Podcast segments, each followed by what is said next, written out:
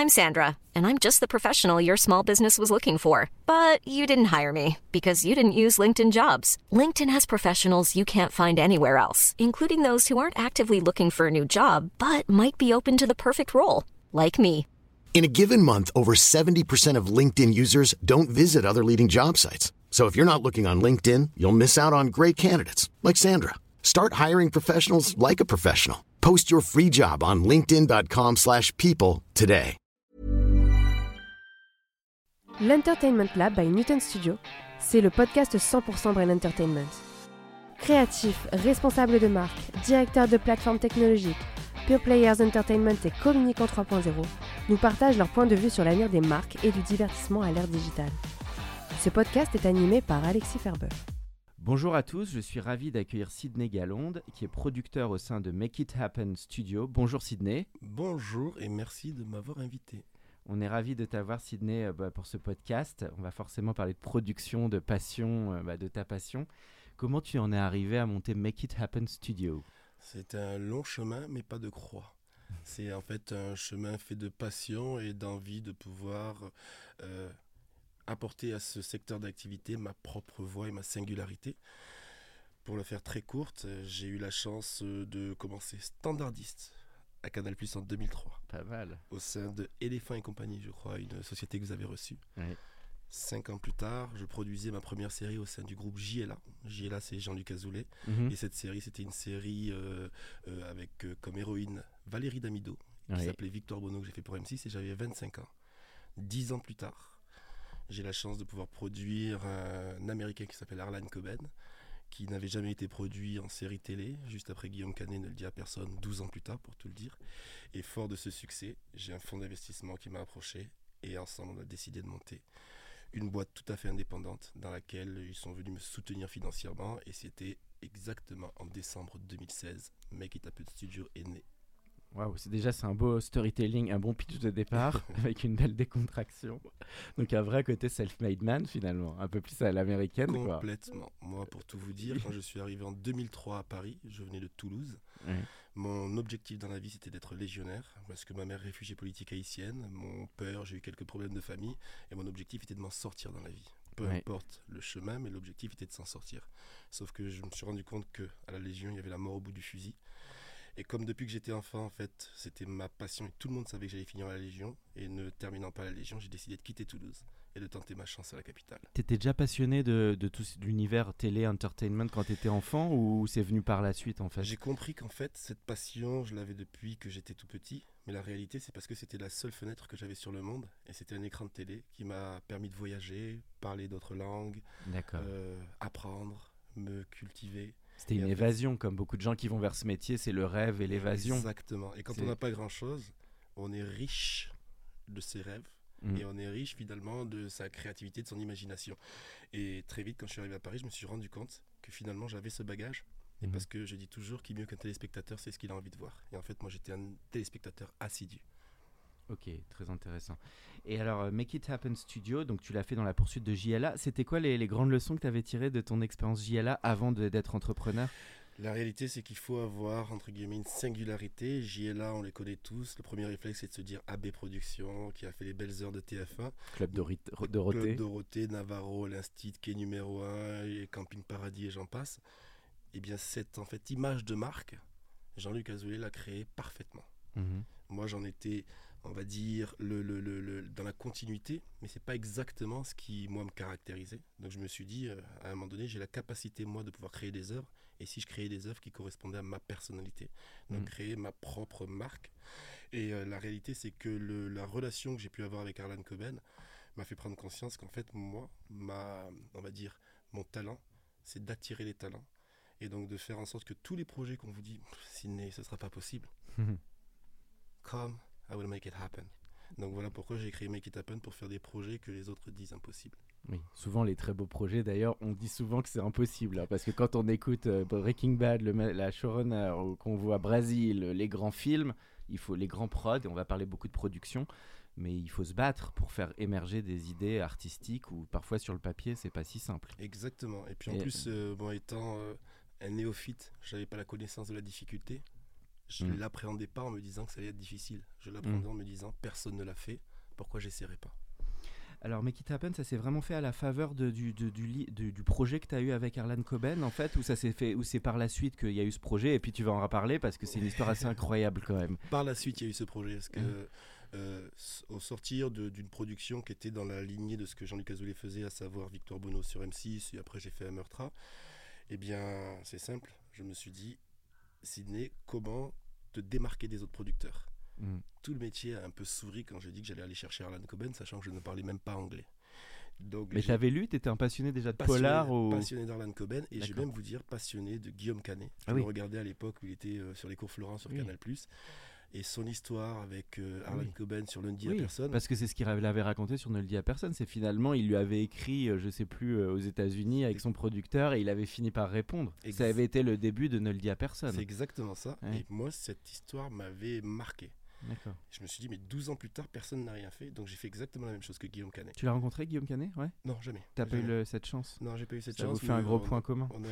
Mais j'ai fait exactement comme lui. Et alors, tu lui as écrit, c'est une belle lettre. euh, En et- fait, Arlan Coben, à chaque fois qu'il écrit un roman, il remercie deux Françaises.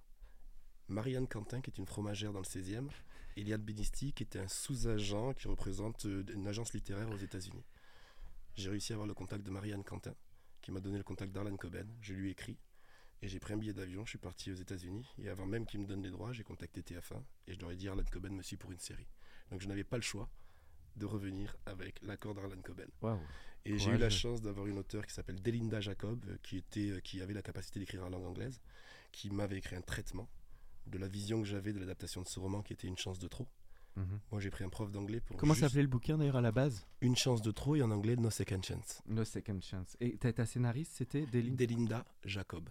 Ok. Et qui était scénariste anglo-saxonne ou euh, Française. française, mais qui écrivait en anglais aussi. Exactement. Et, elle- traitement de combien de pages au départ Elle a, elle, Je elle ne a sais plus de combien de pages, mais en tout cas euh, suffisamment pour qu'on ait euh, la vision d'un auteur et d'un producteur sur l'adaptation de ce roman. Qui était un unitaire, hein, tu c'était un... Non, combien d'épisodes t'étais six fois. Six fois. 6 fois 52. Six et fois 52. pour tout dire, donc l'interprète est Alexandra Lamy sur l'adaptation, alors que dans le roman, c'est un homme. C'est-à-dire que le, le- le rôle, c'est un rôle masculin. Et j'ai rencontré Arlan Coben sans savoir, Arlan Coben sans savoir exactement ce que je voulais lui dire. Et quand je suis arrivé à face de lui, je lui ai dit euh, Où a eu lieu le rendez-vous alors à chez lui au Dakota Building, juste en face de Central Park. C'est un rendez-vous magnifique. C'est là que s'est joué un peu ton destin quelque part. Pas mal. Com- non, mais Ça a été un twist là. Arlan a fait ce que je suis aujourd'hui. Aujourd'hui, il est le parrain de ma fille, donc on est très très proches. Mais Arlan a fait ce que je suis aujourd'hui. Au départ, il a ri, il a cru que c'était une blague. Ensuite, moi, je lui ai dit qu'on avait rendez-vous une semaine plus tard avec TF1 qui était venu à New York spécifiquement pour ce rendez-vous. Marie Guillaumont était la directrice de la fiction de TF1. Elle a découvert que je ne parlais pas anglais, mais que j'avais réussi à séduire Arlan Coben. Arlan Coben, quand il m'a donné les droits, il m'a dit You know what, Sydney? Go back to France and make it happen. C'est pour ça que ma boîte de production s'appelle Make It Happen Studio. Et la deuxième chose qu'il m'a dit If you speak English in one year, I will give you all my rights. Et donc un an plus tard, quand je lui ai dit Est-ce que tu prouves que je parle anglais? Bien sûr. Et voilà pourquoi mon aventure a commencé. Arlan Coben m'a mis à disposition l'ensemble de ses droits. On- We continue in English, Sydney or... For sure, we can continue in English because now all of my production are mostly in English. Sydney from LA or from NY One or the other. Ok, on reprend en français. Et donc non, c'est une histoire incroyable. Et alors c'est vrai, tu prouves que c'est vrai. On dit souvent que les Américains ont cette ouverture qui est beaucoup, qui peut être plus forte que les Européens et les Français. Toi, tu le confirmes. Tu trouves qu'il y a un- une ouverture, comme tu l'as dit en off camé, off micro, euh, rien n'est impossible. quoi. Everything On peut, possible. on peut y arriver. euh, Sky is the limit, comme on dit. Exactement. Pour les Américains, c'est plus euh, l'intention, la passion que le CV. C'est-à-dire qu'aujourd'hui, aux États-Unis, euh, peu importe qui tu es, à partir du moment où tu as un projet, une vision et surtout un- le sérieux autour de ce projet, les Américains, ils te, ils te, ils te considèrent. Et euh, j'en suis l'exemple parfait.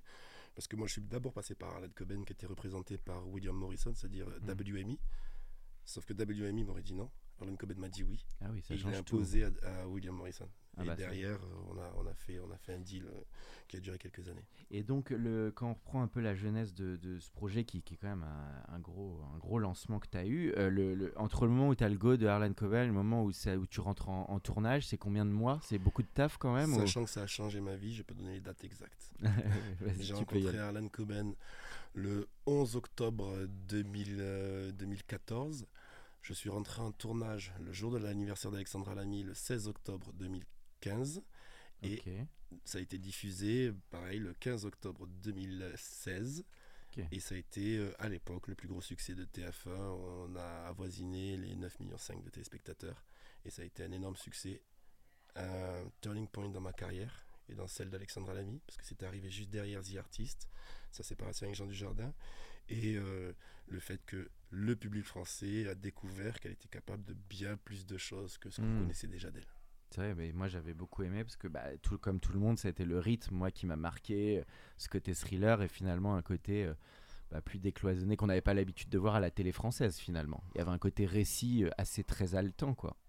Je, encore une fois, c'est merci Arlan, c'est quand on peut travailler une telle matière en général, si tu la respectes, et en plus que tu rajoutes ton uniqueness à la française, parce qu'il y avait ce charme à la française qu'Alexandra a incarné, j'ai pas fait grand chose. C'est Delinda Jacob qui a fait énormément. François Vell, le réalisateur, qui était un réalisateur qui avait euh, travaillé quelques années aux États-Unis, notamment sur Bones. Il a apporté en fait cette production value à l'américaine. Delinda Jacob, elle a apporté cette narration à la française, et Arlen Coben, ce bigger than life à l'américaine. Bon, super. Alors on va parler justement, avant d'aller sur d'autres projets et le côté entrepreneurial de la production, moi, qui est un point qui m'intéresse, c'est d'aller sur l'aspect euh, prod, le rôle du producteur. Je crois que c'est un sujet qui te tient très à cœur. Euh, comment tu définis, toi, ce rôle de producteur? Producer by Sydney. Moi, j'aime à dire, quand je me présente en tant que producteur, I am the bridge and the shield. Maintenant, j'explique. Quand je dis I am the bridge, c'est que je suis le protecteur de l'idée de base, de l'idée d'origine. Le gardien du temple. Exactement. Mon rôle est que ça ne se transforme pas en un patchwork avec des visions complètement différentes. J'ai un talent qui me fait confiance. Je me mets d'accord sur l'ambition du projet et je me dois d'être le gardien de cette idée. La deuxième chose, quand je dis je suis le pont, je suis aussi le relais des talents qui viendront transformer finalement cette idée en un objet audiovisuel. Mhm. Donc ça veut dire que moi je suis entre guillemets la pièce centrale, mhm. mais qui a besoin de ramifications pour pouvoir créer cette œuvre. Aux États-Unis, on va dire que le producteur, ça peut être le financier, ça peut être l'exécutant ou le showrunner. Mm. Moi, j'ai envie de dire que ici, si on devait le comparer à un showrunner, le showrunner, c'est le producteur, l'auteur et le réalisateur. Mm-hmm. C'est trois personnes à C'est plus réparti un petit peu. Exactement. Mais c'est très important que ce triangle, il soit présent dès le départ et qu'il s'assure qu'ils aient la même vision. Et donc mon rôle, en tant que protecteur justement de l'idée de base, c'est de m'assurer que finalement, eh bien, l'intention et l'ambition, elles circulent entre ces trois pièces maîtresses. Donc producteur, auteur et réal, tu m'as le troisième? Ok, sachant que l'auteur, tu dirais, plus. C'est vrai que souvent on dit dans le réal, au Cinoche, il est euh, la pièce maîtresse, mais le script est encore plus fort, tu penses, dans le monde des séries?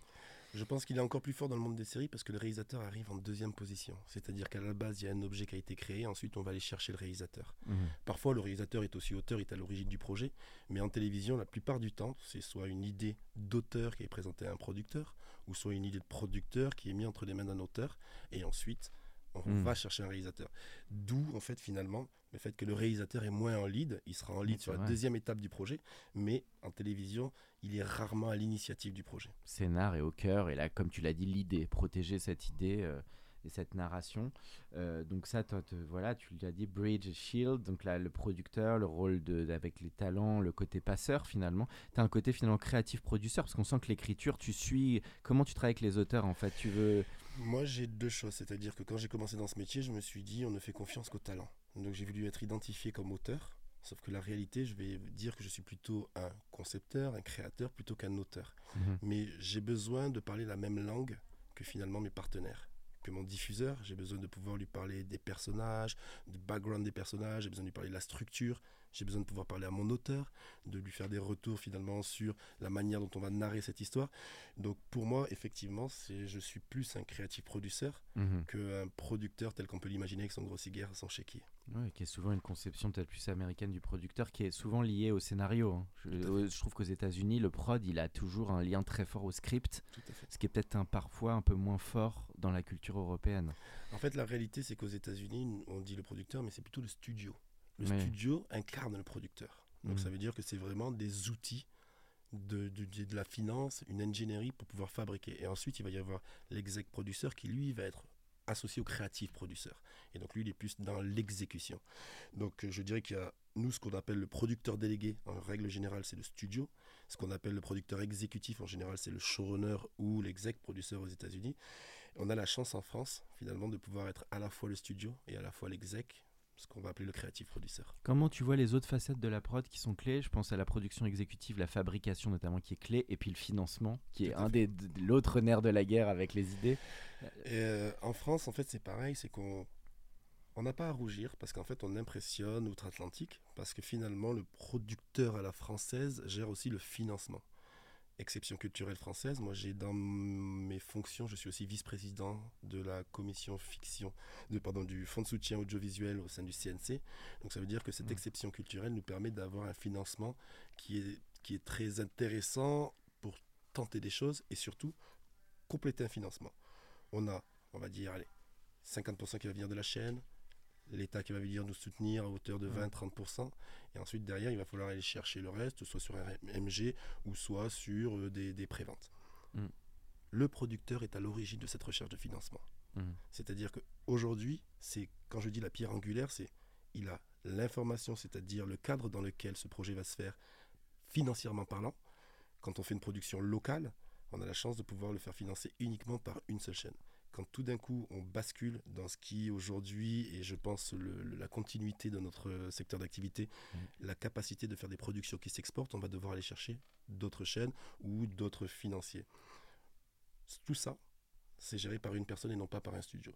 Donc le producteur, il doit aussi entretenir son relationnel dans mmh. le sens où il doit être identifié par des acteurs qui ne sont pas sur son territoire pour être en capacité justement de venir financer ce gap qu'on a en règle générale sur des productions qui euh, euh, sont aux alentours quand on est en France, on est sur un unitaire, sur un 52 minutes, pardonnez-moi, entre, on va dire, 600 000 et 1 million d'euros. Quand on est aux États-Unis aujourd'hui, euh, ou sur les plateformes... 3 millions en moyenne, c'est ça On peut arriver entre 1,5 million et 3,5 millions l'épisode. Et là, tout d'un coup, si c'est pas une plateforme qui finance à 100%, il faut connaître aussi quelles sont les chaînes ou les euh, fournisseurs de services qui peuvent être en adéquation artistique avec le projet pour venir les faire compléter le projet.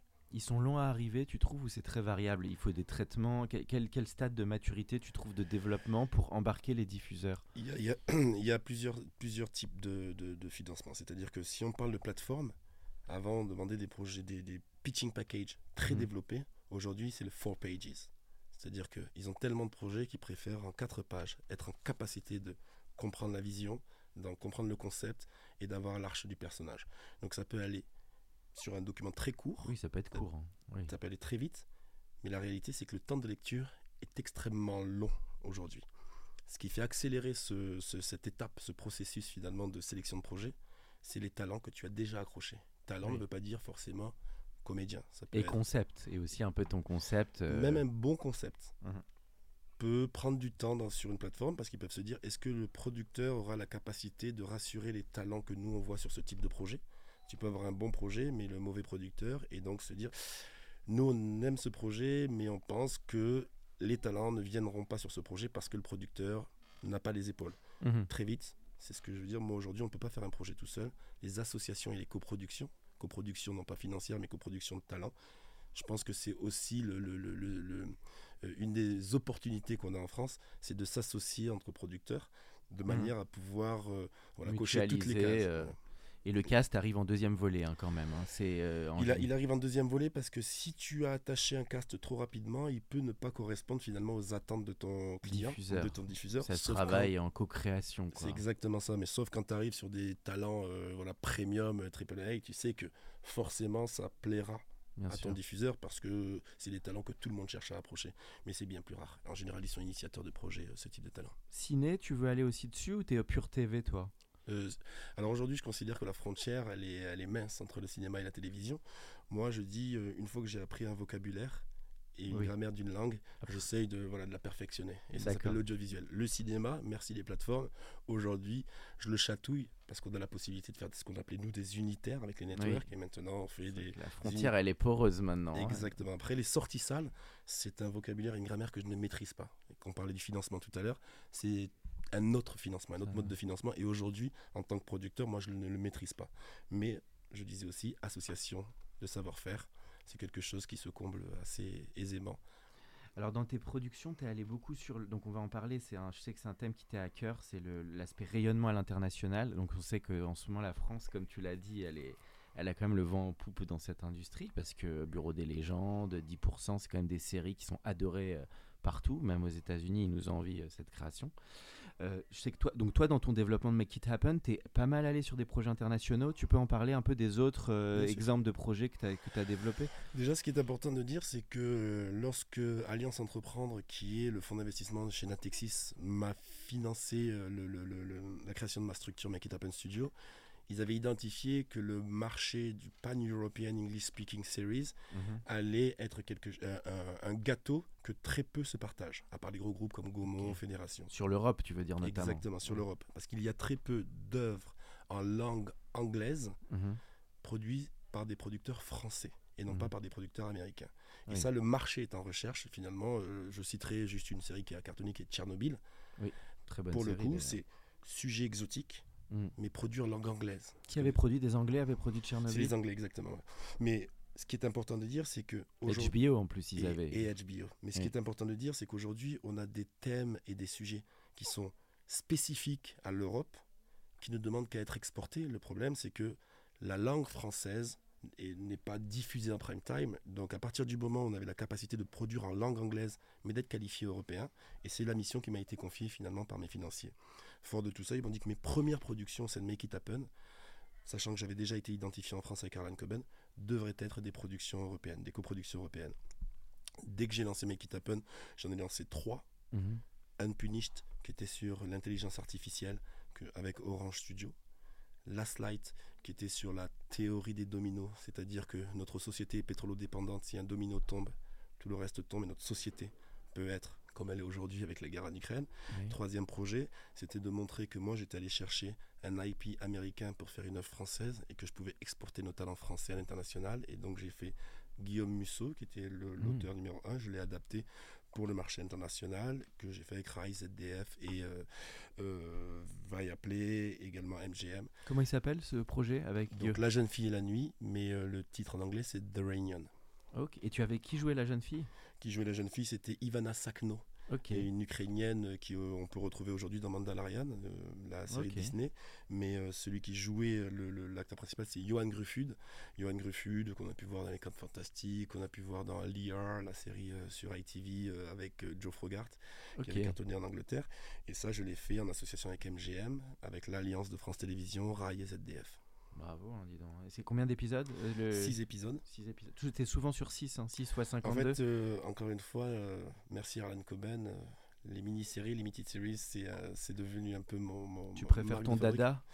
C'est au-delà de ça, c'est que je surfe sur voilà, une, c'est ce que tu sais faire. marché et, ce que je sais faire. Tu maîtrises. Parce que tu entre nous, quand tu commencé à être pas une dizaine, je crois, quand on rentre sur les séries, les longues séries, comme on dit, c'est beaucoup plus lourd. Comment tu vois ça à produire En France, c'est très rare qu'il y ait des séries de plus de 6-8 épisodes euh, qui s'exportent sur le marché international. C'est long-going series.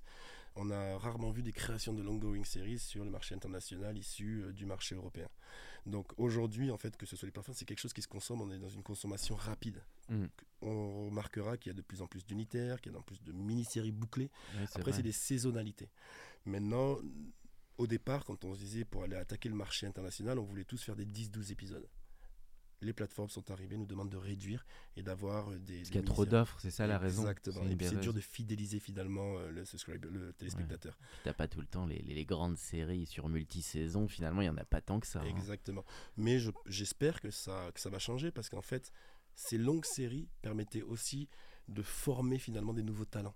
Parce mhm. qu'on était donc en atelier d'écriture avec la capacité d'avoir des seniors et des juniors qui finalement eh bien, pouvaient collaborer parce qu'il y avait une telle demande d'écriture finalement dans la même série qu'on pouvait euh, voilà, échanger un savoir-faire. Là aujourd'hui, une mini-série, on va avoir euh, deux, trois, allez, quatre scénaristes mais finalement il n'y a pas cette passation qu'il pouvait y avoir hmm. dans Law and Order, dans ces longues séries où finalement. Tu avais les writers room, il y avait beaucoup plus, c'était plus lourd. Tout à fait. Et, euh, et ça, tu les, toi, le script de tous tes projets, tu où le scénar, tu trouvais, était le plus gros challenge, où tu as trouvé qu'il y avait pas mal de boulot, et ça, parce que ça peut être complexe aussi de développer toutes des intrigues.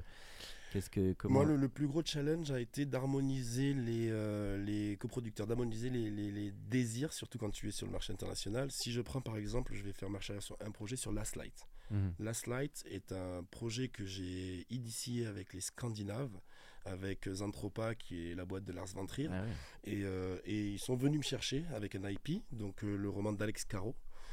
Fort de ce roman, ils m'ont dit nous on veut faire une série. J'ai pris un auteur français, on l'a développé pendant un an et demi. TF1 est monté sur le projet, donc on avait TF1 et Viaplay sur le projet. Fur et à mesure du développement, je me suis rendu compte que à la fois financièrement et à la fois au niveau de, de, l'exposition de ce projet, j'étais pas suffisamment armé pour lui donner l'ambition qui, m'avait été demandée euh, par, par Zantropa. Donc j'ai fait rentrer la métro Goldwyn Mayer, MGM sur ce projet. Et MGM, pour pouvoir trouver le financement, et notamment euh, l'acteur Matthew Fox, qui est euh, donc le, héros de Lost, qu'on n'avait pas mm. revu depuis un certain temps, ils avaient besoin que le projet change d'identité. Donc mm. là, pour le coup, un projet qui a démarré comme un projet européen avec un producteur délégué français est devenu un projet américain, financé et produit par la MGM Studio, avec Sidney comme producteur exécutif et mes auteurs français au sein d'une Writers Room où ils ont fait venir un showrunner américain, ce qui nous a permis de pouvoir attirer l'attention de NBC Peacock, qui a été finalement le diffuseur de cette série de 5 bah, épisodes. C'est un sacré morceau celui-là à monter. Hein. C'était un énorme morceau. On a tourné dans le Middle East, à Abu Dhabi, on a tourné euh, à Paris, on a tourné à Londres, on a tourné en République tchèque. Ça a été, euh, c'est mon plus gros projet, 100% en langue anglaise et surtout diffusé d'abord aux États-Unis. Et là, en ce moment, on peut le retrouver euh, sur Amazon France. Tu communiques là-dessus sur le budget ou pas trop? J'évite de communiquer, mais je peux dire que c'est un, c'est un budget bien plus important que tout ce que j'avais fait auparavant. Donc toi, t'aimes bien quand il y a des gros challenges de, de, de, de, comme de marier un peu des, des talents ou des personnes d'univers finalement assez différents. T'es un peu le pièce du puzzle un peu. Voilà, j'aime me sentir vivant. Donc j'aime sortir de ma zone de confort. Mais systématiquement, quand je lance un projet, je n'imaginais pas que ça allait être aussi complexe. Et heureusement, parce que c'est pour ça que je le fais avec mon, ma, ma, mon petit côté ingénu et, et, et, euh, euh, je me lance sans savoir où je vais mais avec la, la, la, la, volonté chevillée au corps, c'est encore une fois de protéger la promesse que j'ai faite à mes talents et de protéger finalement leur, euh, leur, leur, bébé, l'origine de, cette, euh, de ce projet. Pas d'envie d'aller vivre à Los Angeles ou aux États-Unis? Pas d'envie d'aller vivre aux États-Unis, mais par contre d'être identifié par les Américains comme entre guillemets leur euh, partenaire, interlocuteur privilégié pour euh, spotter euh, des IP européens et en avoir la capacité de les transformer en une œuvre qui correspond aux standards de qualité de leur production. Tu as parlé d'Alliance Entreprendre, aussi ta facette entrepreneuriale qui rentre dans le métier de production. Comment tu vois ça? Le, y a, Il faut des moyens pour développer. C'est souvent là où le bas blesse en Europe et en France. C'est que ça, c'est un gros, gros taf finalement de mettre tous ces projets sur des rails. C'est du temps. Il n'y a pas encore souvent les financements c'est là où il faut tenir. C'est ça l'enjeu. Exactement ça. C'est-à-dire que moi aujourd'hui, j'en suis à ma sixième année de producteur indépendant, 100% indépendant. Et la réalité, c'est que au départ, le développement, c'est juste financer un auteur. Mais ensuite, le temps de gestation d'un projet, c'est aussi financer son entreprise, bah être en capacité de passer cette période de Covid parce que ton tournage ne tombe pas aux bonnes périodes, financer la production avant de recevoir les financements des chaînes que tu as pu agréger sur le projet. Et ça, c'est impossible quand on est un petit producteur indépendant. Donc oui, Alliance Entreprendre, c'est pas tout à fait le meilleur partenaire pour pouvoir lancer des projets, mais le meilleur partenaire pour lancer une structure. Parce que c'est ce qu'on va appeler un sleeping partner. Une fois qu'il a investi dans ta structure pour pouvoir avoir le personnel nécessaire pour lancer une entreprise de production, ils ne vont pas être à tes côtés pour venir financer euh, les crédits de prod. Donc ça veut dire que moi, ça, je l'ai découvert en le faisant. Mais on a aujourd'hui en France euh, la possibilité d'avoir des organismes de crédit comme Cofi Loisirs, Cofi Ciné, qui, eux, sur la base de ton expérience de producteur, vont consulter l'IFSIC, qui est un organisme de l'État qui va les baquer financièrement ont la capacité de te financer. Ça, tu le fais, les crédits dev et tout ça Tout à fait. Crédit ça te permet de financer euh, les projets. quoi. Exactement. Mais aussi, j'ai un first look deal avec euh, la MGM. Accepter de partager finalement euh, le, copyright avec un studio US permet d'avoir un financement en amont parce que eux vont te financer finalement cette période de développement à la condition qu'il soit prioritaire sur le projet et en plus qu'il en soit ton partenaire. Donc euh, les associations, je pense que c'est le salut des producteurs indépendants. Après, il y a un autre modèle qui est celui que Fédération fait, celui que euh, Media One fait, c'est-à-dire de, de regrouper euh, Mm. euh, un certain nombre de producteurs sous la même ombrelle. Là, moi, pourquoi je n'en fais pas partie de ce genre de- de- d'association? Ils sont moins indépendants déjà par nature, forcément, puisque c'est des Le rachats groupe- de structures. Voilà, le groupe pas indépendant, mais surtout, moi, je considère que tu n'es plus singulier. J'ai quitté JLA pour essayer de créer, moi, une identité. Oui, qu'on sent beaucoup d'ailleurs dans ton speech. Tu as vraiment, euh, dans toute ton histoire et, et ta manière de produire, c'est extrêmement singulier. quoi. Il y a- Voilà, il y a- ce qui est une force finalement. Tu es comme ça bien identifié par rapport à ce que tu produis. euh. Mais c'est pas C'est la fameuse ligne édite. Tu crois ça, la ligne éditoriale, ou ça c'est un mot un peu Alors comme c'est ça du marrant, jargon euh, c'est marrant parce que je suis exactement à cette période de ma vie. C'est de Mm. me dire aujourd'hui j'ai fait des projets de manière opportuniste, des projets que je sentais euh, pouvoir répondre à un besoin du marché. Mais je pense que c'est très important d'être identifié avec une, avec une, Une ligne patte. éditoriale, une patte exactement. Pourquoi? Parce que ça permet directement de se dire ah sur ce type de projet, ce producteur est légitime. Moi j'y crois énormément. Quelque chose que je n'ai pas aujourd'hui. J'ai pour moi juste la folie. C'est-à-dire que tout le monde se dit, bon, ah oui, ça, ça peut être que Sydney. Donc, ça veut dire des projets un peu euh, qui on pourrait appeler certains casse-gueule et d'autres pourraient appeler ambitieux. Ça, c'est aujourd'hui euh, l'identification que, que, que le Ta marque de fabrique, on va dire. Exactement. Mais euh, je pense que c'est très important d'avoir d'avoir aussi une identité créative. Il y a un côté quand même entertainment assez fort quand même, qui est intéressant dans, Complètement. dans- on sent tes goûts, les, les- les- la manière de, de concevoir toutes tes séries. As parlé de, on parlait de- du rayonnement de la France à l'international. Qu'est-ce qui fait cette French touch pour toi? Parce que c'est vrai que les 10%, les bureaux des légendes, c'est quoi finalement? C'est un côté, un certain charme aussi. euh, Ce je ne sais quoi. de- de- je ne sais- à la Emily Paris. on va pas faire Emily Paris, mais non, mais c'est quoi l'histoire? C'est qu'en fait, il y a quand même aussi, il reste une originalité, un côté unique dans la narration et parfois un peu moins convenu que des récits anglo-saxons purs. Comment- euh, moi, alors si je, si je le compare avec les Américains, je vais dire nous on est grounded, ça veut dire que nous on est très réaliste dans notre façon d'aborder les choses. Eux ils sont entertainment first. C'est vraiment, Arlen Coben dirait suspension of disbelief. Nous on est, c'est-à-dire que moi j'adore jouer avec les peurs primaires. Hmm. Ce que je te raconte est potentiellement quelque chose qui peut C'est arriver. Jaws, la mer. C'est exactement ça. C'est- Et, et- et la, et la deuxième chose qui fait notre. C'est.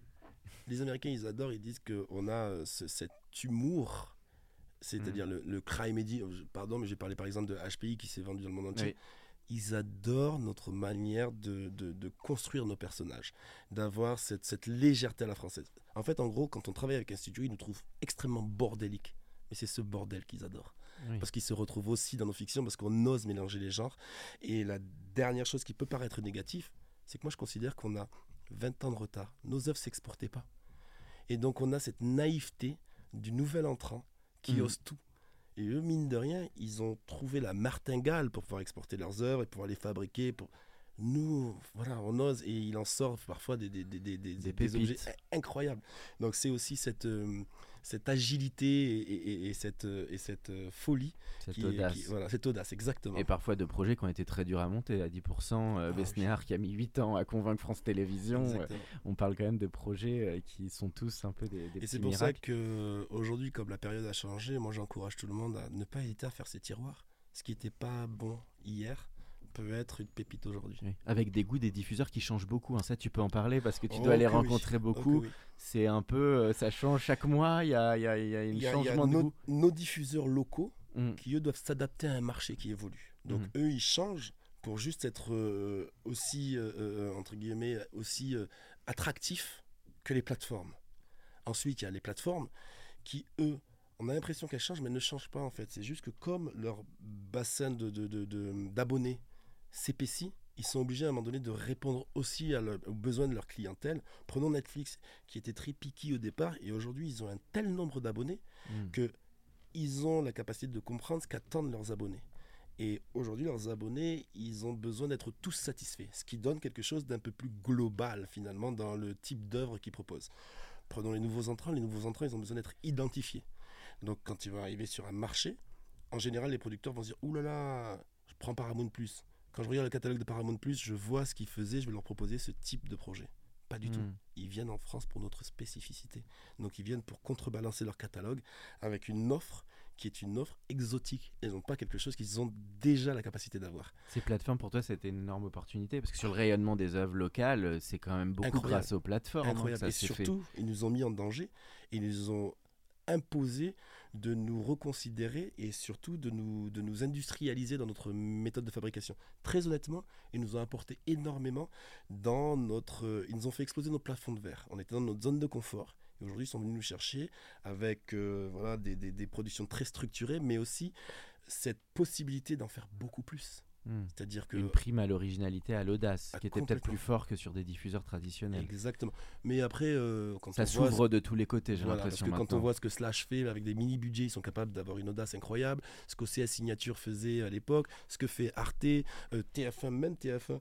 je- qui une fois que les beaucoup, qui se premiumise beaucoup. Et- TF1, je trouve depuis trois ans, euh, quand on voit les séries, c'est du gros, du premium quoi. Avec des associations plateformes, donc des montages, des montages qui sont complètement différents. France Télévisions qui ose créer l'alliance et s'associer. Qui fait 10% quand même, même. voilà, 10% ou même qui ose faire le tour du monde en 80 jours, qui fait Bardot qui va arriver, euh, qui Ouais, ils se tirent tous la bourre. Il y a quand même une audace généralisée maintenant, tout à fait. Mais si on grâce à l'arrivée des plateformes. mais si en on prend un peu de recul, tout ce qu'on est en train de citer, c'est finalement euh, ça monte en gamme.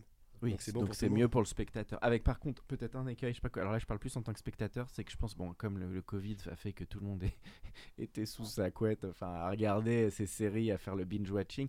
Est-ce que tu trouves pas toi qu'à un moment aussi il y a beaucoup beaucoup d'offres et que parfois on a du mal, je trouve, à accrocher comme au début et, et moi c'est vrai que par exemple je reprends là du plaisir à retourner au cinéma par exemple parce que je trouve qu'il y a l'image qui finalement a plus de poids et que je trouve quand même ces écrans, ces iPads, ces télés. enfin, là, je fais un peu, hein, je, par- je, fais- je deviens un petit peu plus critique, mais je trouve que parfois dans la consommation de tout ça, euh, voilà, ça, on savoure moins en fait. Il y a un côté un peu fast-food, tu vois ce que je veux dire, et, et pourtant quand on sait tout le travail qu'il y a derrière, euh, voilà, ça. on aimerait déguster un peu plus. Je sais pas ce que tu en penses toi. Je vais un- faire une analogie assez, euh, assez marrante, c'est euh, la théorie du restaurant chinois. Mm. C'est à volonté. B12 mais on, ou prend, on, qu'est-ce- prend, on prend tout le temps. Riz cantonné, nem. C'est plus l'offre est large et plus on va vers des valeurs refuges. Donc ça veut dire qu'aujourd'hui, finalement, cette multiplication d'offres fait Mm. qu'on est perdu et on retourne finalement eh bien, à nos premiers amours. Donc c'est une bonne chose pour les chaînes linéaires, mais aussi à l'inverse. ils- Ou les anciens films aussi qu'on peut anciens redécou- films, redécouvrir. La euh, volonté finalement de recevoir, de s'asseoir dans une salle de cinéma et de recevoir quelque chose. Parce que concrètement, on va donner beaucoup plus de chance à certains films sur un pitch que quand tout d'un coup tu as le catalogue Netflix et que tu, restes plus d'une heure sur le menu pour chercher. Parfois, honnêtement, on est un peu flemmard. On a juste envie de passer un bon moment, de s'asseoir devant un écran et qu'on nous propose quelque chose. Et, c'est, et, et- de prendre le temps de le regarder là où on a la zapette facile euh, quand on. C'est ça, tout le sujet il est là parce que comme tu dis l'offre, elle, ok, elle se premiumise, mais c'est vrai qu'on ne tombe pas tout le temps sur des pépites séries. euh, je pense à La Servante écarlate que j'avais vue pendant le premier confinement, donc c'était quand même euh, dans une période dure. Je me suis fait toute cette série, mais c'est vrai que cette série, elle était en multi-saison et d'une facture incroyable. Incroyable. Mais c'est vrai que hum, y a, toutes les séries sont pas au, au niveau des très grandes séries, quoi. Tout à fait. On pourrait citer The Queen Gambit aussi, qui était génial, qui a euh, surpris tout le monde. Euh, on pourrait Mm. citer. Il y a beaucoup de séries d'Apple, et moi je pense que, euh, Mm. compte tenu du nombre d'abonnements qu'on est obligé de prendre, les gens ne connaissent pas, mais Apple, ils ont des séries incroyables. Ils sont en train de se faire un catalogue que personne ne connaît.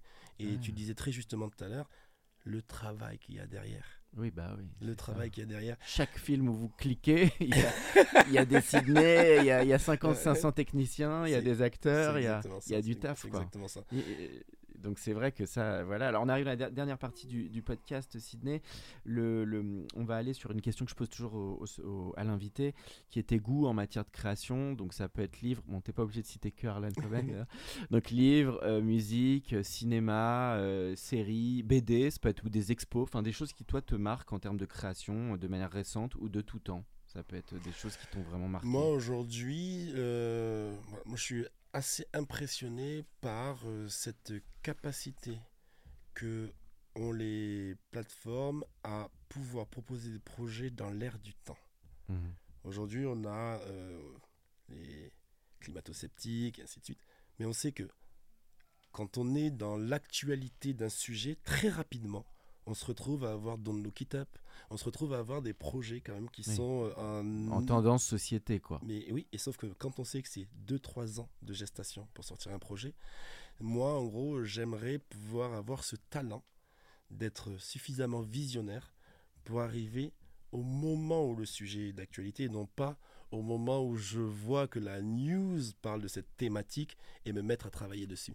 Et donc moi, Ah je suis Un temps d'avance toujours. impressionné par ce temps d'avance que peuvent avoir les Américains. En France, on va dire, on a, on, on- on- on a C'est vrai que Don't Look Up, ils avaient été précu- ils ont tapé le truc au moment où tout le monde en parlait, juste. un petit peu avant peut-être. Exactement. Sûrement avant, puisque le temps ouais. de fabrication est long. Mais aujourd'hui, on a tous envie de faire des séries sur le climat, sur euh, voilà, responsabiliser.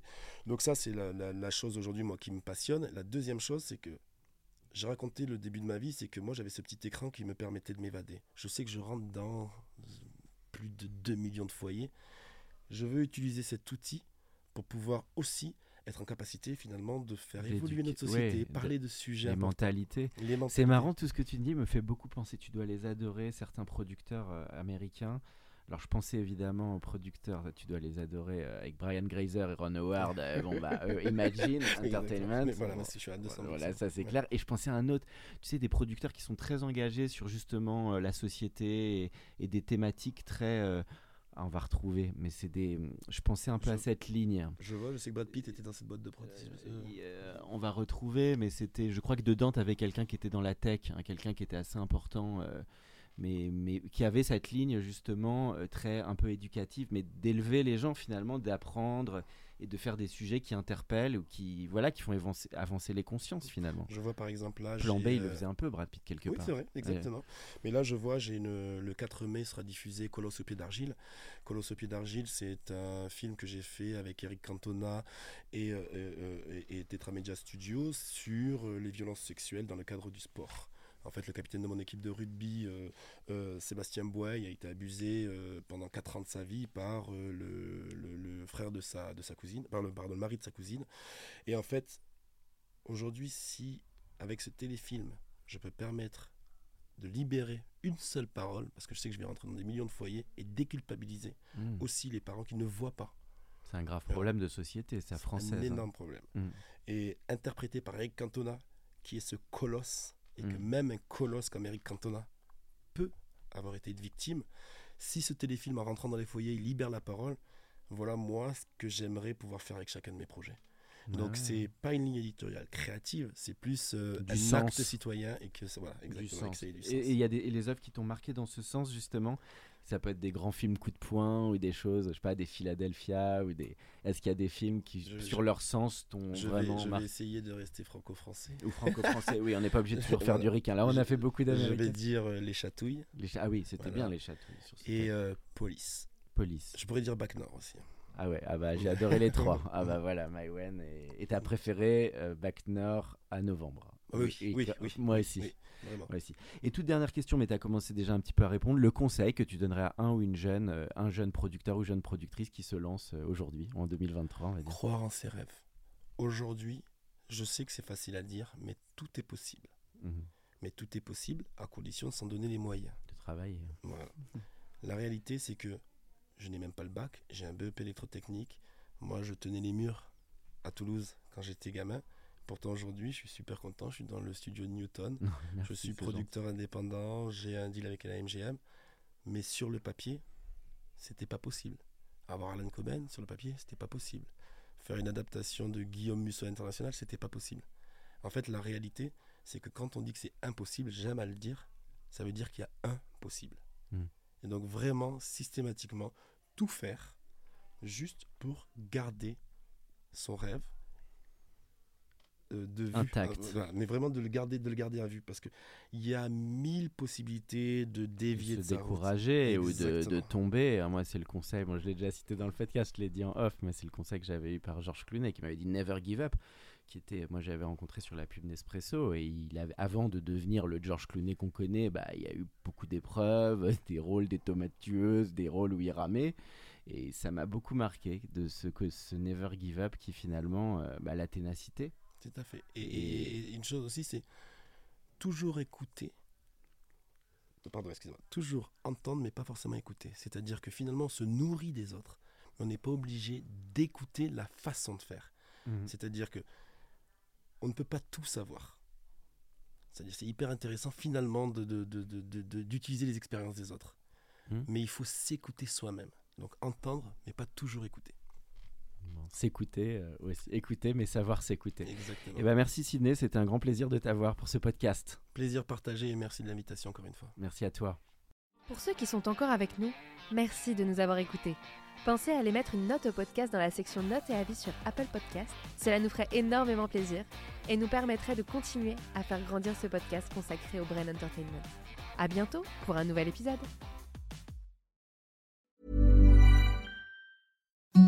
Imagine the softest sheets you've ever felt. Now imagine them getting even softer over time. That's what you'll feel with Bowl and Branch's organic cotton sheets. In a recent customer survey, 96% replied that Bowl and Branch sheets get softer with every wash. Start getting your best night's sleep in these sheets that get softer and softer for years to come. Try their sheets with a 30-night guarantee. Plus, get 15% off your first order at bowlandbranch.com. Code BUTTERY. Exclusions apply. See site for details.